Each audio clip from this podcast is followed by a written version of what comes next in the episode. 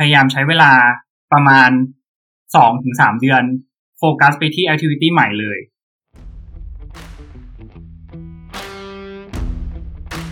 Welcome to Mr. Habit Daily Podcast Diary ของคนที่อยากสร้างนิสัย Junior Barista Trainer และเจ้าของ CCC Home Coffee สวัสดีครับ คุณอยู่กับเพจ Mr. Habit Daily Podcast นะครับ อันนี้ก็เป็น episode ที่พิเศษอีกแล้ว เพราะผมมี guest speaker คนหนึ่ง คนนี้เป็นรุ่นพี่จากเอ่อธรรมศาสตร์ผมนะฮะ รู้จักกันในการเล่นบาสคณะด้วยกัน อันนี้ชื่อพี่จูเนียร์นะฮะ เป็นทั้งเอ่อครูสอนบาริสต้าใช่ไหมครับ ใช่ครับ แล้วก็มี activity มากมาย มีเพจ YouTube ของตัวเอง พูดถึงเรื่องกาแฟพูดถึงเรื่องไลฟ์สไตล์ต่างๆ การออกกำลังกาย คนเนี้ยมีฮ็อบบี้เยอะมาก ผมเลยอยากจะเชิญเขามาถามว่า เออเนี่ยฮ็อบบี้เขาเยอะขนาดเนี้ยเขา manage เวลายังไง แล้วก่อนอื่นเนี่ยอยากให้เขาลองแนะนำตัวเองก่อนว่าเขาทำอะไรบ้าง มีฮ็อบบี้อะไรบ้างแล้วตอนเนี้ยมี YouTube Channel ทำอะไรบ้าง ได้ครับผมก็สวัสดีนะครับผมของ Mr. Habit นะครับผมก็วันนี้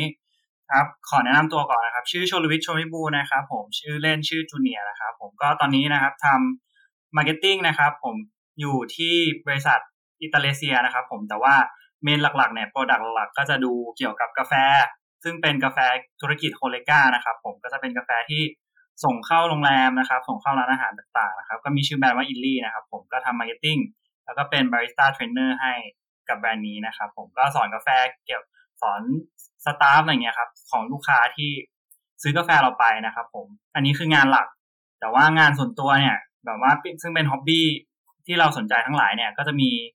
เอ่อ YouTube Channel นะครับ ผมซึ่งจะเน้นไปที่ส่วนของ knowledge ของกาแฟนะครับ ผมอยากให้ความรู้เรื่องกาแฟต่างๆนะครับ ผมแล้วก็เรื่องของไลฟ์สไตล์นะครับ ผมไม่ว่าจะเป็นฟิตเนสแล้วก็กีฬากีฬาหลักๆ เนี่ย ก็จะเป็นบาสเกตบอลนั่นเองนะครับผม ก็ channel นี้นะครับ มีชื่อว่า JL Barista นะครับ ก็เป็น J R I S T A นะครับ ผมลองไปเสิร์ชได้นะครับใน YouTube นะครับผมแล้วก็ตอนนี้นะครับก็เล่นแพลตฟอร์มใหม่ด้วยนะครับ ก็มี TikTok เหมือนกันนะครับ ผมแต่ TikTok เนี่ยจะเน้นไปที่เรื่องเต้นนะครับ แล้วก็เรื่องแบบเป็นคอนเทนต์สั้นๆ แบบว่าสนุกๆนะครับทำกับแฟนนะครับ ผมก็ TikTok นะครับ ก็ไปตามมันได้นะครับ ก็จะชื่อชลวิทย์นะครับ ผมชื่อสะกดตามชื่อจริงเลยก็เป็น C H O L V I T R นะครับผมลองไปตามดูกันได้นะครับ ตอนนี้ก็เริ่มมี follower ใกล้จะหมื่นละนะครับผมสุดจัดฮะ อันนี้คือถ้าเกิดเมื่อกี้ลอง recap นะ มันมีหลาย activity มาก มีเรื่องการทำงานที่เป็นแบบเออเกี่ยวกับกาแฟ มี YouTube Channel ของตัวเองใช่มี TikTok แต่ที่อีกอย่างหนึ่งที่แบบเออพี่จูเนียร์ก็มีด้วยก็คือมีธุรกิจกาแฟของตัวเองด้วย อ่าใช่ใช่ไหมครับผมใช่ จริง ๆอะ ขอเท้าความก่อนก็ธุรกิจเนี้ยมันเริ่มมาจากตอนช่วงโควิดเนาะของปีที่แล้ว ซึ่งแบบว่าหลาย ๆ คนเนี่ยก็อาจจะโดนเรื่องของการเลิกออฟพนักงานอะไรเงี้ย หรือว่าการเอ่อรีวิดเอาเปอะไรเงี้ยแล้วอยากหารายได้เพิ่มเติมนะ เราก็เหมือนตอนนั้นเนี่ย บริษัทก็ได้ทำการ work from home นะ เราก็เลยเออไหนๆเรามีความรู้เรื่องกาแฟแล้วเนี่ย แล้วก็ ความรู้เกี่ยวกับฟิตเนสตอนนั้น ตอนนั้นอินเรื่องฟิตเนสมากแล้วก็พวกแบบโภชนาการอะไรเงี้ย ความรู้โภชนาการเราก็ค่อนข้างจะแบบ เออเฮ้ยเราสามารถเป็น niche ของสอง market นี้ได้หรือเปล่าแบบว่า เป็นกาแฟที่ดีต่อสุขภาพแล้วก็แบบว่ามีโภชนาการแบบแคลอรี่ไม่เยอะอะไรหรือเปล่ามันก็เลยเกิดมาเป็นแบรนด์ของพี่ขึ้นมานะครับผมก็แบรนด์นี้มีชื่อว่า CCC Home Coffee นะครับผมนะ CCC เนี่ยมันย่อมาจากอะไรก็ย่อมาจาก ชื่อจริงนามสกุลนะครับผมแล้วก็ Coffee นั่นเอง เพราะว่าชื่อพี่คือชลวิทใช่ไหมก็ขึ้นต้นด้วยตัว C ชลวิบูลก็ตัว C แล้วก็ Coffee ก็ตัว C ก็เลยเป็นแบบ CCC อะไรอย่างงี้ก็เป็นแบบแบรนด์โฮมเมดง่ายๆ อะไรประมาณนี้ครับโอ้โห อันนี้คือมี activity เยอะมากเลย ผมอยากผมสงสัยมาก อย่างแรกคือเราเข้าถึง activity เหล่านี้ได้ยังไง แล้วหลังจากนั้นเนี่ยคือเรา manage เวลายังไง เพื่อที่จะแบ่ง แบบเอ่อ activity ทั้งหมดให้แบบ เราอย่างน้อยเราได้พัฒนามันไปทั้งหมดด้วยอะไรแบบนี้ก็มันจริง ๆอะเริ่มมันเริ่มต้นมาจากการที่พี่เนี่ยเป็นคนชอบมีคนชอบที่ทำอะไรใหม่ๆ อยู่ตลอดเวลานะอันเนี้ยอันเนี้ยคือเป็นสิ่งแรกแล้วก็เอ่อเวลาจะหา activity ทำเนี่ย ก็ตอนนี้มันก็ง่ายมาก ๆ เลยก็คือแบบเราก็หาตามโซเชียลมีเดียเลยแบบ ไม่ว่าจะเป็น Facebook Instagram นะครับ โซเชียลมีเดียอื่น Twitter อะไรพวกเนี้ย แล้วดูว่าเฮ้ยมันมี activity อะไรบ้างที่เรายังไม่ได้ทำอะอย่างแบบว่าอย่างสมมุติช่วงนี้ช่วงนี้เขาเล่น เขาเล่นสิ่งที่ Clubhouse อะแต่ว่าอันเนี้ยยังไม่ได้เล่น เหมือนเหมือนแบบเราเราก็จะเจอแบบเทรนด์พวกเนี้ยตามตามตามไทม์ไลน์ของปีต่างๆ หรือเดือนต่างๆ มันก็จะมีอะไรที่มันแบบคิดขึ้นมาอะไรเงี้ย ก่อนหน้านี้ก็ คนส่วนใหญ่ก็จะไปดำน้ำหรือคนส่วนใหญ่ก็จะไปเล่นอะไรเงี้ย เราก็เลยแบบเฮ้ยเราทำได้หรือเปล่าเราแบบ เราไหวไหมอะไรเงี้ยเฮ้ยอยากลองเราก็เลยแบบลองตั้งแต่นั้นมาอะไรเงี้ย ซึ่งเหมือนโกโกที่พี่ตั้งไว้ตลอดเวลา ไม่ว่าจะผ่านมาช่วงไหนปี นี่น่าจะตั้งโกนี้มาประมาณสี่ถึงห้าปีละก็คือโกของพี่อะพยายามจะ achieve หนึ่งถึงสอง activity ใหม่ให้ได้ภายในหนึ่งปี อันนี้เป็นโกหลัก ที่จะแบบยึดติดอยู่ตลอดเวลาครับครับผมโอ้โห แต่แบบ อันเนี้ยคือหลักๆแล้วอะ ผมก็มีทำ activity ใหม่เยอะนะ แต่พอทำไปแล้วอะ กลายเป็นว่าเราทำแป๊บเดียวแล้วเราก็ drop ไปอะ อันเนี้ยคือพี่จูทำยังไงว่าแบบ เออ เราจะทำ activity นี้ต่อไหมแล้วถ้าจะทำต่อเนี้ยเราจะ maintain แบบ activity เหล่านี้ยังไงก็ เคยเคยได้ยินคำคำที่คนส่วนใหญ่เขาบอกไหมว่า ถ้าสมมติส่วนใหญ่เนี่ยคนเราอะ พอเวลาคิดจะทำอะไรอะ มันจะใช้เวลาประมาณหนึ่งเดือน แล้วคนส่วนใหญ่เนี่ยจะจะ fail กับมันเคยได้ยินเคยได้ยินคำพูดอะไรประมาณนี้ไหมเคยเคยแบบเหมือนเกี่ยวกับอันเนี้ยคือผมเคยได้ยินในเชิงแบบสร้าง habit เนอะแต่แบบ activity เนี้ยอาจจะแบบคล้ายๆกัน ลองอธิบายเพิ่มเติมได้ได้ครับได้ก็ก็คือเหมือน เราจะใช้พี่อาจจะใช้พยพยายามใช้เวลาประมาณสองถึงสามเดือน โฟกัสไปที่ activity ใหม่เลยนะเวลาเวลาเราจะเริ่ม activity ใหม่อะไรบางอย่าง อย่างเช่นสมมุติเออพี่ตอนนั้น ยังไม่รู้เรื่องอะไรเกี่ยวกับฟิตเนสเลยอะไรเงี้ย พี่ก็จะแบบพยายามสร้าง obsession พยายามสะกดจิตตัวเองว่าเอ้ยเราจะ obsess กับมันเนี่ยแบบภายในสองสามเดือนหน้าเนี่ยเราจะ obsess กับมัน เราใช้เวลาสองสามเดือนอะ จริงจังกับมันไปเลย แล้ว once เราเรียนรู้มันแล้วอะตอนนั้นอะเราค่อยดรอปแบบ obsession ของเราได้แล้วค่อยไปทำอย่างอื่นอะไรแบบนี้พี่จะคีปอย่างนี้ไปตลอดก็คือ ทุ่มแบบโฟกัสของเราอะไปประมาณสองสามเดือนเลย ให้กับ activity ใหม่ เพื่อให้เหมือนแบบ skill มันเริ่มดูดซับเราเริ่มดึงเราเริ่มดูดแบบ skill มาแบบ skill เริ่มติดตัวเรา เราค่อยแบบ drop แล้วหลังจากนั้นเนี่ย ก็ ภายในเดือนหนึ่งอะ ก็จะ maintain ไปประมาณหนึ่งถึงสองอาทิตย์อะไรเงี้ย ค่อยทำที อะไรอย่างเงี้ยครับ อย่างอย่างถ้าถ้าถ้าให้ยกตัวอย่าง เดี๋ยวมันจะได้เห็นภาพชัดขึ้นว่าพี่ maintain ยังไงก็คือ อย่างตอนเนี้ยแอคทิวิตี้หลาย ๆ อย่างก็เช่น เล่นดนตรี เล่นกีฬา เล่นฟิตเนสเอ่อหรือว่าจะเป็นแบบดำน้ำเล่นบาสอะไรเงี้ย ตลอดก็คือ พี่จะไม่ได้ทำทุกอย่างภายในหนึ่งอาทิตย์ อะไรเงี้ยหรือทำทุกอย่างภายในหนึ่งเดือนเพี่ก็จะแบบว่า เดือนหนึ่งกลับไปหามาสักทีสองทีอะไรประมาณเนี้ย แล้วก็วนไปวนรูทีนไปสมมติ เดือนนี้เราเล่นบาสแล้วเอ้ยอาทิตย์นึงอาทิตย์นี้เราเล่นบาสแล้ว อาทิตย์หน้าเราเออไปฟิตเนสไหมอะไรเงี้ย แต่ว่าให้มันเหมือนเกิดการ recall activity นั้นตลอดเวลาเหมือนให้ muscle memory อะมันจำ activity นั้นอยู่เรื่อย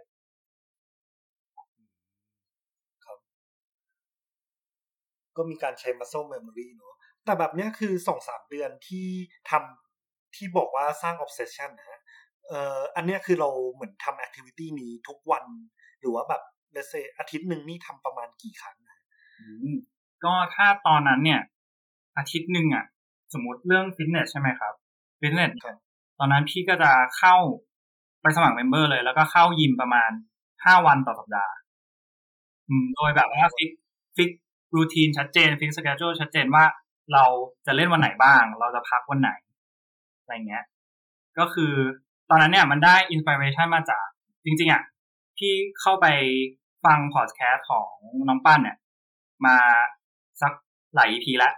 นะแล้วมีจุดหนึ่งอะที่อยากยกมาก็คือ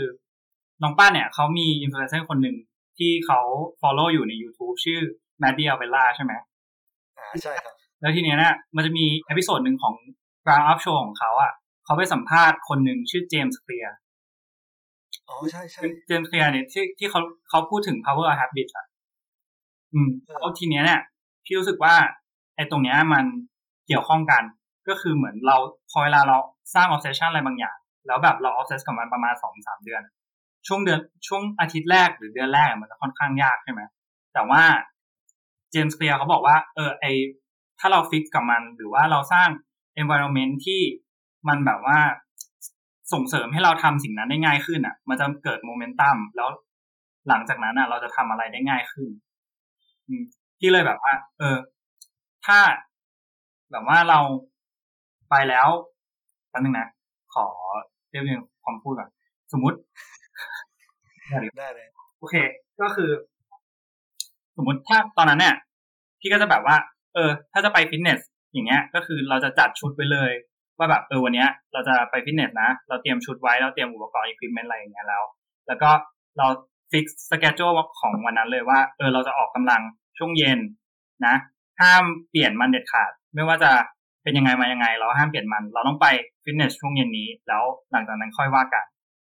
อย่างเงี้ย แล้วก็ล็อกให้มันเป็นแบบ schedule time ของเรา แล้วก็ทำให้มันเสร็จซะ อย่างเงี้ยแล้วก็ทำมัน repeat มันไปเรื่อยๆ repeat repeat repeat จนแบบว่า เออ เราถึงจุดที่เราแบบเออพอใจแล้วจุดที่เราแบบ achieve แล้วว่า เออ โอเค เรา complete goal ของเราแล้วก็ค่อยไป activity อื่นอันเนี้ยพอเหมือนพี่จูพูดถึงเรื่องการสร้าง habit ใช่ไหมแต่พอแบบอันเนี้ยรู้สึกว่าพอเราทำไปสักสองสามเดือนปั๊บมันเริ่มทำแบบอัตโนมัติเลยไหมฮะก็บาง activity ก็ มันไม่เชิง มันไม่เชิงแบบว่าอัตโนมัติแบบว่าไม่ใช่เชิงแบบ unconscious แล้วแบบเราจู่ๆเราก็ทำโดยแบบ เราไม่ไม่รู้ตัวหรือไม่รู้สาเหตุ แต่รู้สึกเหมือนว่า เออเราเรากำลังรีคออะไรบางอย่างมากกว่าอย่าง อย่างเช่น อย่างตอนนี้ก็คือถ้าพูดตรงๆคือพี่ไม่ได้เข้าฟิตเนสแบบห้าวันต่อสัปดาห์แล้วอะพี่อาจจะลดมาถึงแบบสองวันถึงสามวันต่อสัปดาห์ แต่ว่าวันที่ตอนนั้นเนี่ย เหมือนเราเข้าแบบติดติดติดติดติดกันห้าวันใช่ไหมแต่ทีเนี้ยเนี่ยมันจะเริ่มเปลี่ยน h ฮบิตของเราที่ก่อนหน้านั้นเนี่ย เราไม่ได้ไม่ได้เข้าฟิตเนสเลยนะอืมเราก็จะไม่รู้สึกว่าเออเราผิดอะไรที่แบบเราไม่ได้เข้าฟิตเนสเลย แต่ทีเนี้ย พอเราทำ h ฮบิตหนึ่งแล้วก็คือเข้าฟิตเนสห้าวันต่อสัปดาห์แล้ว พอพี่คอมพลีตตรงนั้นแล้ว พี่มาใช้ชีวิตตรงนี้ พี่ออกกำลังกายสองวันปุ๊บแต่ถ้าพี่ไม่ได้ออกกำลังกาย สักสองวันอย่างเงี้ยพี่จะเริ่มแบบเฮ้ยแบบเราขาดอะไรไปหรือเปล่าอะไรเงี้ย มันก็จะเกิดการแบบเฮ้ยเราแบบติงขึ้นมาว่าเฮ้ยเราต้องทำอะไรสักอย่างแล้วสิ่งที่เรานั้นก็แบบเออ เราขาดการออกกำลังกายไปนะเราค่อยแบบ ออกไปทำอะไรเงี้ยอืม คือมันแบบเหมือนร่างกายมันส่งซิกว่าแบบเฮ้ยเออต้องการแล้ว มันมันเหมือนนิดมันเหมือนนิดอะไรสักอย่างอะเหมือนเราแบบ เหมือนเราใส่โปรแกรมอะไรไปแล้วในร่างกายว่าแบบเออ you have to work out นะ แบบว่าถ้า you ขาดไปสองวันอย่างเงี้ย มันไม่ได้ละแล้วมันก็แบบออโต้ thinking ว่าเออ you แลกไปสองวันแล้ว you ต้องแบบ tomorrow you ต้องไปนะอะไรอย่างเงี้ยอืมอ่าใช่แบบร่างกายมันส่งซิกมาเองเลย ใช่ใช่ใช่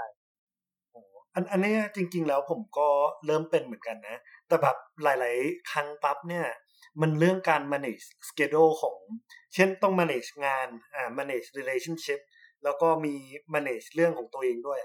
คือพี่จู manage ยังไงฮะว่าแบบโอเค hobby นี้กับพวก activity ต่างๆ เช่นแบบการ maintain relationship หรือว่าการ maintain แบบเอ่อ performance ในการทำงานเนี่ย เรา manage ตรงนี้ยังไงอืมก็ต้องต้องบอกก่อนว่าเออพี่พี่เป็นคนหนึ่งที่โชคดีที่ เหมือนพี่มี relationship ที่สามารถเอาเขาไปในหลาย ๆ ที่ได้อะไรเงี้ย อย่างอย่างอย่างฟิตเนสอะไรเงี้ย ก็ relationship ของพี่ก็แบบว่าสามารถเอาแฟนไปเล่นได้เหมือนกันอะไรเงี้ย ก็เลยเป็นความโชคดี แต่ถ้าพูดใน general ว่าแบบเราจะ manage ไงเงี้ย ก็คือมันสามารถ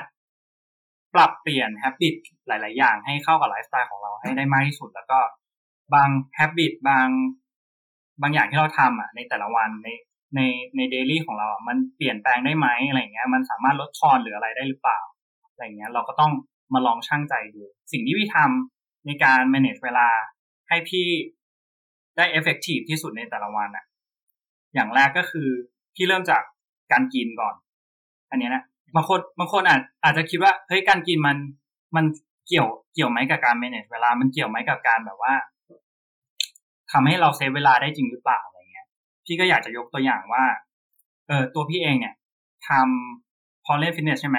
การคุมพวกโภชนาการต่างๆ การคุมการกินการ diet อะไรเงี้ย มันก็สำคัญ ทีนี้นะพอเราหาข้อมูลอะไรเงี้ยในอินเทอร์เน็ตอะไรเงี้ยพี่ก็ได้ไปเจอโปรแกรมหนึ่งมาก็คือการทำ IF ซึ่งหลายๆคนเนี่ยก็ทำกันก็คือ intermittent fasting ไอการทำ intermittent fasting เนี่ย หรือการทำ IF เดี๋ยวจะเรียกว่า IF แล้วกันจะได้แบบว่าไม่พูดเยอะนะการทำ IF เนี่ยมันช่วยในการ manage เวลายังไง ก็คือ มันจะมี eating window ของมันใช่ไหมถ้าเบสิกเลยก็คือ เรามี eating window อยู่ที่ 8 ชั่วโมง แล้วเรา fasting 16 ชั่วโมง อันนี้คือเบสิกทุกคน ซึ่งถ้าปกติคนเราอะ โดยพื้นฐานทั่วไปความเชื่อหลาย ๆ อย่าง คนเราจะ believe ว่าเราต้องกินข้าววันละสามมื้อซึ่งถ้าลอง ถ้าลองคิดไปดูสามมื้อ เรากินมื้อหนึ่งกี่ประมาณใช้เวลาประมาณกี่นาทีตีสักประมาณครึ่งชั่วโมง หรือชั่วโมงหนึ่งบางคนอาจจะกินชั่วโมงหนึ่งถ้าเป็นผู้หญิง กินชั่วโมงหนึ่งสรุปว่าเรากินข้าวสามมื้อเราเวสไปสามชั่วโมงแล้วนะประมาณใช่ไหมแต่การทำ IF เนี่ยyou มี eating window แปดชั่วโมง เพราะฉะนั้น eating window แปดชั่วโมงเนี่ยสมมติ you fast ตั้งแต่สองทุ่มถึงเที่ยง you skip breakfast you save ไปแล้วหนึ่งชั่วโมง เริ่มเห็นภาพยังเริ่มเห็นแล้วอ่าแล้วทีนี้ถ้า you แบบว่าเริ่มแบบว่า advance ขึ้นเรื่อยๆ you สามารถทำ fasting ได้ทั้งวันเลย แล้ว you กินวันละหนึ่งมื้อ เท่ากับว่า you จะใช้เวลาในการกินข้าวอะแค่หนึ่งชั่วโมงต่อวันยูสามารถเซฟเอาเวลาได้สองชั่วโมงละอะอะไรประมาณนี้นะครับ เนี่ยก็เป็นแบบวิธีการ manage เวลาอย่างหนึ่งนะ ให้ได้แบบว่าเราจะได้เวลาคืนมาเพิ่มมากขึ้นอะไรอืม แล้วต่อมาเนี่ยก็คือแบบเนี้ยการนอนเนี่ยเรา manage เวลานอนยังไง เพราะสำหรับผมแล้ว พอทำ activity หลายอย่างปั๊บกลายเป็นว่าวิธีของผมอะเออเรื่องกินกลายเป็นว่าผมกินประมาณสามสี่มื้อเลยด้วยซ้ำแต่ผมอะกลายเป็นว่าผมไป sacrifice เวลานอนแทนนะอันนี้คือพี่จูคิดว่าการนอนเนี่ยสำคัญแค่ไหน แล้วก็แบบเรา manage เวลานอนยังไง ก็จริง ๆ อะจริงการนอนเนี่ยมันเป็นสิ่งที่สำคัญมากแหละสำหรับทุกๆคนเลย ถ้าพูดตรงๆ นะ แต่ว่าอย่างแรกที่เราต้องรู้ก่อนก็คือ เราเนี่ยใช้เวลานอนสำหรับตัวเราเองเนี่ย เท่าไหร่ บางคนอาจจะใช้เวลานอนหกชั่วโมงและ effective กว่าการนอนแปดชั่วโมง บางคนอาจจะต้องนอนเยอะ เพราะว่าเอ่อ condition ของร่างกายร่างกายของแต่ละคนเนี่ย สมมุติคนนี้บอกว่าเออฉันต้องการนอนแปดชั่วโมงเนี่ย ก็ต้องฟิกมันว่าเออแปดชั่วโมงเนี้ยเราต้องนอนนะ สมมติบางคนนอนแค่หกชั่วโมงพอก็โอเค ดูโชคดีของ you ไป you ได้เวลา extra มาสองชั่วโมงอะไรเงี้ย แต่ว่าเวลานอนเนี่ย อยากให้ fix ไว้เลยว่า แบบแต่ละคนเนี่ย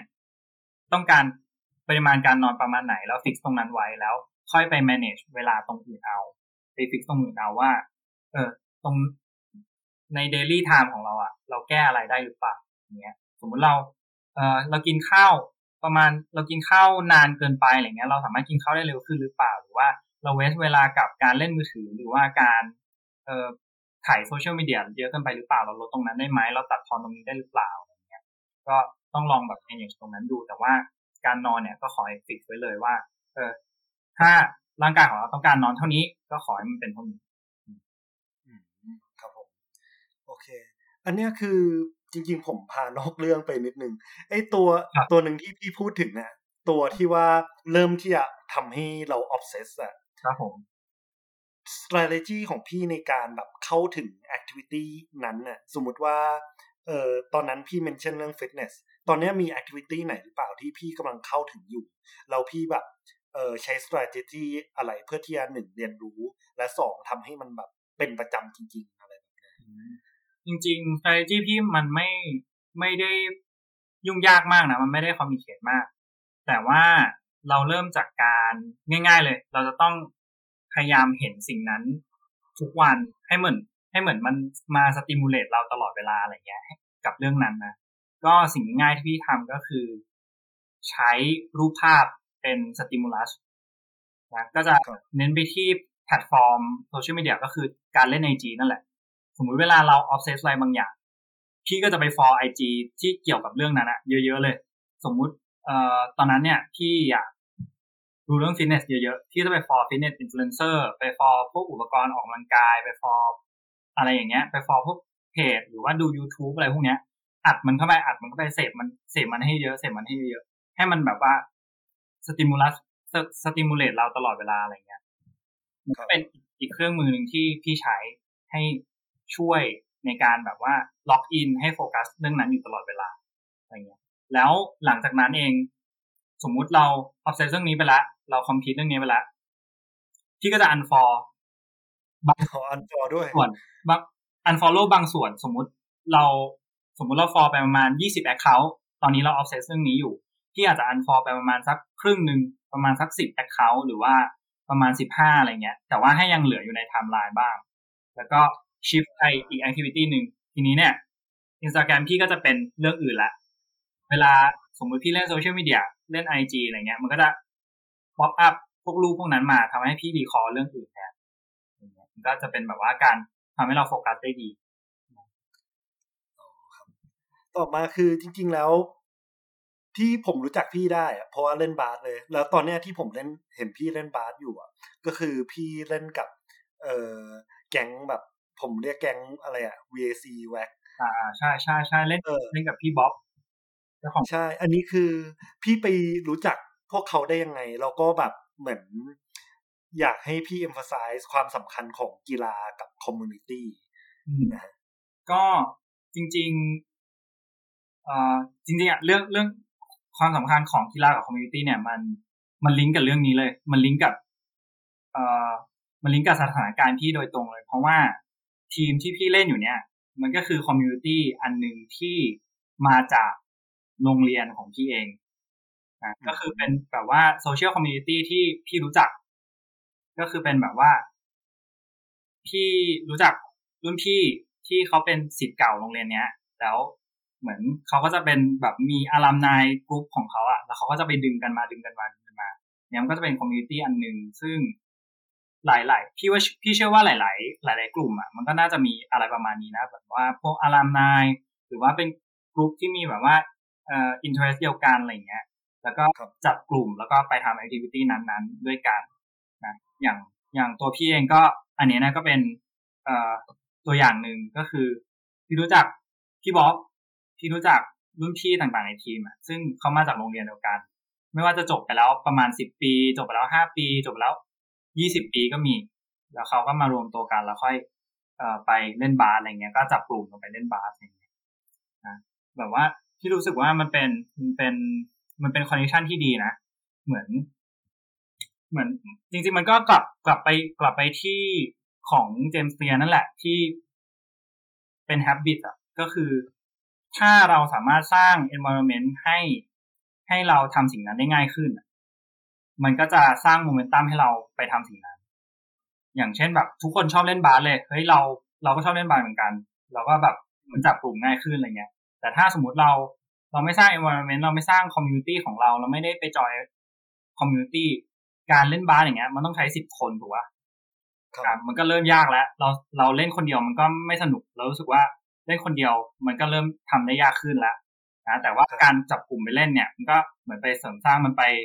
มันไป empower ตรงนั้นให้เราสามารถได้เล่นง่ายขึ้น เราสามารถแบบสนุกมากขึ้นอะไรเงี้ย มันก็ทำให้เราทำสิ่งนั้นได้ง่ายขึ้นอะไรครับ ก็คือนอกจากแบบเรื่องการเอ่อ manage เลเซตอนแรกพี่ให้ example เป็นโซเชียลมีเดียครั้งนี้พี่ให้แบบ actual community ในการที่ว่าแบบเขาช่วยเสริม ให้พี่ได้ทำ activity ที่พี่อยากทำมากขึ้นด้วย ใช่ใช่ใช่เหมือนเหมือน เหมือนโซเชียลมีเดียอันนั้นเหมือนเป็น เหมือนเป็น internal internal มากกว่า ก็คือสมมติเวลาเราอยู่คนเดียวเนี่ย เราต้องการเราต้องการจะโฟกัสเรื่องนั้น ก็โอเค เราเราใช้ strategy ที่พี่บอกไปแล้วนะแล้วก็ทีนี้เนี่ยพอเป็น external ก็คือเราจะใช้ community เราจะพยายามหาคนที่มี interest นั้นเหมือนเหมือนกัน แล้วพยายามทำความรู้จัก เราสร้าง community ของเราขึ้นมา เราสร้าง environment ของเราให้เราทำสิ่งนั้นได้ง่ายขึ้น แล้วเราแล้วมันจะลิงก์กันเลยก็คือ เราสมมุติเรา ชอบฟิตเนสอะไรเงี้ยเราชอบออกกำลังกาย เราเริ่มที่ตัวเราก่อน เรา follow IG เรากินอาหารที่ดีขึ้นอะไรเงี้ย แล้วทีนี้พอเราไปสมมุติเราไปเล่นฟิตเนสข้างนอก เราไปคุยกับคนนู้นคนนี้ที่เขาชอบฟิตเนสเหมือนกันอะไรเงี้ย ทีนี้เนี่ยมันก็เริ่มบอลมันก็จะเริ่มโรแล้วว่าแบบโมเมนตัมเราก็จะเริ่มไปแล้ว มันก็จะทำได้ง่ายขึ้น ตอนแรกเนี่ยก็อย่างทุกๆคนเลยที่ทุกคนเคยเป็นก็คือเหมือน ว่าเราจะพาตัวเราเองเนี่ยออกไปยิมได้เนี่ย ถ้าสมมติเราสตาร์ทฟอร์มเดอะสตาร์ทเลยนะแต่ว่าถ้านับหนึ่งอะก็คือเราจะกว่าเราจะออกไปยิมเนี่ยยากมาก แต่วันเราทำไปแล้วอะสองถึงสามเดือน แล้วก็เราเริ่มสร้าง community ของเรา เราเริ่มรู้จักคนในฟิตเนสเราเริ่มรู้จักคนนู้นคนนี้เนี้ย มันก็ทำให้เราไปได้ง่ายขึ้นอะไรประมาณอืมครับใช่แบบแบบเนี้ยคือพูดถึง ผมว่าช่วง พอเรามี community แล้ว เราเริ่มแบบสร้าง environment แล้ว อยากย้อนกลับไปช่วงแรกๆ ตอนที่แบบเพิ่งเริ่มเลยเนี่ย มันเป็นจุดที่ยากที่สุดตรงที่ว่าวินัยผมผมรู้สึกว่าหลาย ๆ activity ที่ผมทำอะเหตุผลที่มันเฟลเพราะผมไม่ค่อยมีวินัยเท่าไหร่ อันนี้คือเราสามารถที่จะ manage หรือว่าแบบทำยังไงให้เรามีวินัยมากขึ้น อะไรแบบนี้ก็อันนี้ อันนี้ก็ ต้องเล่าต้องเล่าก่อนว่าพี่ทำมาได้ยังไงใช้ strategy อะไรก็คือ การสร้างวินัยของพี่อะมันมาจากเป็นเหมือนเราสร้าง bad motivation ให้เราตัวเองก่อน เหมือนเราเรามาเรามาเรามาจากจุดที่เราเคย suffer มาก่อน คือตอนนั้นเนี่ย ก่อนที่พี่จะเข้ามาศึกษาเรื่องฟิตเนสจริงจังอะก็พี่ก็ overweight มา ก่อนหลังจากที่จบมหาลัยไป ตอนนั้นเนี่ยทำงานเป็น first jobber แล้วทีนี้เนี่ย น้ำหนักขึ้นมาภายในสองเดือนเนี่ย ขึ้นมาประมาณสิบกว่าโล ตอนนั้นก็คือแบบประมาณเก้าสิบห้าแล้วทีเนี้ย เราเริ่มแบบ เราเริ่มโน้ติสตัวเองแล้วว่าเออกางเกงเราใส่ไม่ได้แล้ว เสื้อเราคับอะไรเงี้ยเริ่มรู้สึกว่าเฮ้ยเราไม่เอาละ เราไม่อยากจะอยู่ตรงนี้ละอันนี้ยเนี่ยมันคือเหมือนเป็น motivation ของเรา พี่พี่เรียกมันว่า bad motivation เพราะว่า เหมือน เราจะเอาสิ่งเนี้ย เตือนตัวเองตลอดเวลาว่า เออ เราจะไม่กลับไปจุดนี้แล้ว แล้วถ้าเราไม่มีวินัยอะหนึ่งวันที่เราจะคิดเล่นฟิตเนสไปอะเหมือนเรา step back กลับไปหาจุดจุดนั้นที่เราเคยอยู่อะไรเงี้ย คือไม่แนะนำไม่แนะไม่แนะนำให้ทุกคนเอาตรงนี้ไปทำแต่ว่า อันนี้อยากยกตัวอย่าง เราสามารถเปลี่ยน motivation ของเราให้เป็นด้านดีได้ทำให้เป็นแบบ positive motivation ได้ เช่น เออเราอยากหุ่นดีเราอยาก เราอยากแบบสุขภาพดีอะไรเงี้ยก็ทำได้ แต่บางคนเนี่ยอาจจะกระตุ้นตัวเองได้ดีกว่าถ้าใช้ bad motivation แต่ว่าอย่าลืมเราต้อง control ตัวเองด้วยว่า เออ เราต้องเช็คตัวเองตลอดว่ามันท็อกมันเริ่มแบบท็อกซิกหรือยังมันเริ่มแบบว่าทำให้เราแบบ mental stress หรือยังอะไรเงี้ย เราต้องเช็คตัวเองให้ดี ต้องเช็ค condition ตัวเองก่อนว่า เราพร้อมไหมที่จะ take ด้านนี้หรือว่าเรา prefer ที่จะ take เป็น positive motivation มากกว่าอะไรเงี้ย แล้ววันเราหา motivation ของเราเองได้แล้วอะเราก็ keep มันแบบตั้งใจโฟกัสกับมันไปเลยนะโดยใช้โดยใช้ strategy ที่พูดมานั่นแหละ ก็คือการสร้าง community การสร้าง environment ต่างๆ ไม่ว่าจะเป็น internal หรือว่า external อะไรเงี้ยให้มันช่วยกันให้มันเหมือนซิงโครไนซ์กัน แล้วก็ช่วยเรา พุชไปในทางเดียวกันอย่างเงี้ย มันก็จะทำได้ง่ายขึ้น เพราะรู้สึกว่าพอรู้สึกว่า เหมือนทางด้านเดียว สมมติถ้าเรามี internal อย่างเดียว external เราไม่มีมันไม่พอ หรือว่าเรามี external แต่เราไม่มี internal อย่างเงี้ย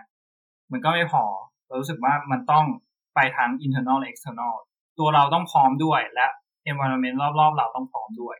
อั นนี้จริง ๆ เดี๋ยวเอ่ออยากจะ wrap up EP นี้เนาะเพราะจริง ๆ แล้วผมอยากจะพูดอีกท็อปิกหนึ่งเกี่ยวกับการเริ่มเริ่มต้นธุรกิจเนาะเดี๋ยวสำหรับ EP นี้ถ้าเกิดผม wrap up เนี่ย key learning ที่ผมได้ อย่างแรกเลยก็คือว่าอยากจะสร้าง habit เนี่ยต้องสร้างแบบเอ่อ obsession เป็นหนึ่งใน strategy เนาะตรงที่ว่าเราเอาตัวเองเข้าไปแบบฝังอยู่ในนั้นเลย ไม่ว่าจะแบบ มี internally หรือ externally เช่น external จะเป็นแบบกลุ่มเพื่อนของเรา แก๊งของเรา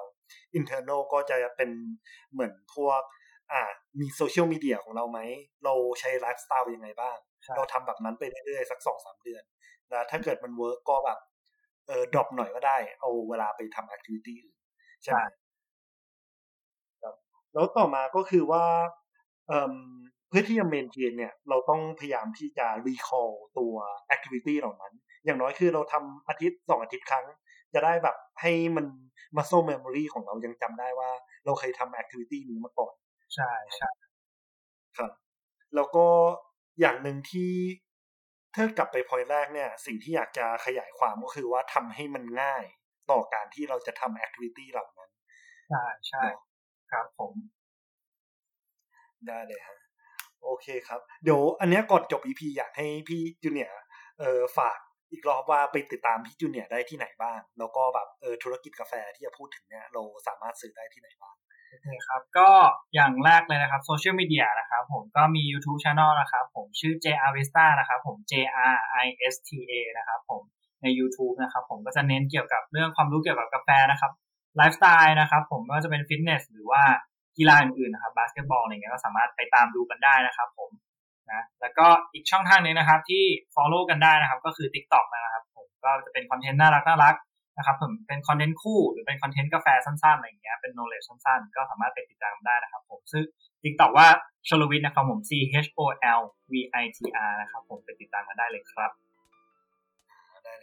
สำหรับ EP นี้ก็ขอขอบคุณพี่จูเนียร์มากนะครับสำหรับเออ knowledge ดีๆ แล้วก็อันเนี้ยเหมือนกลับไป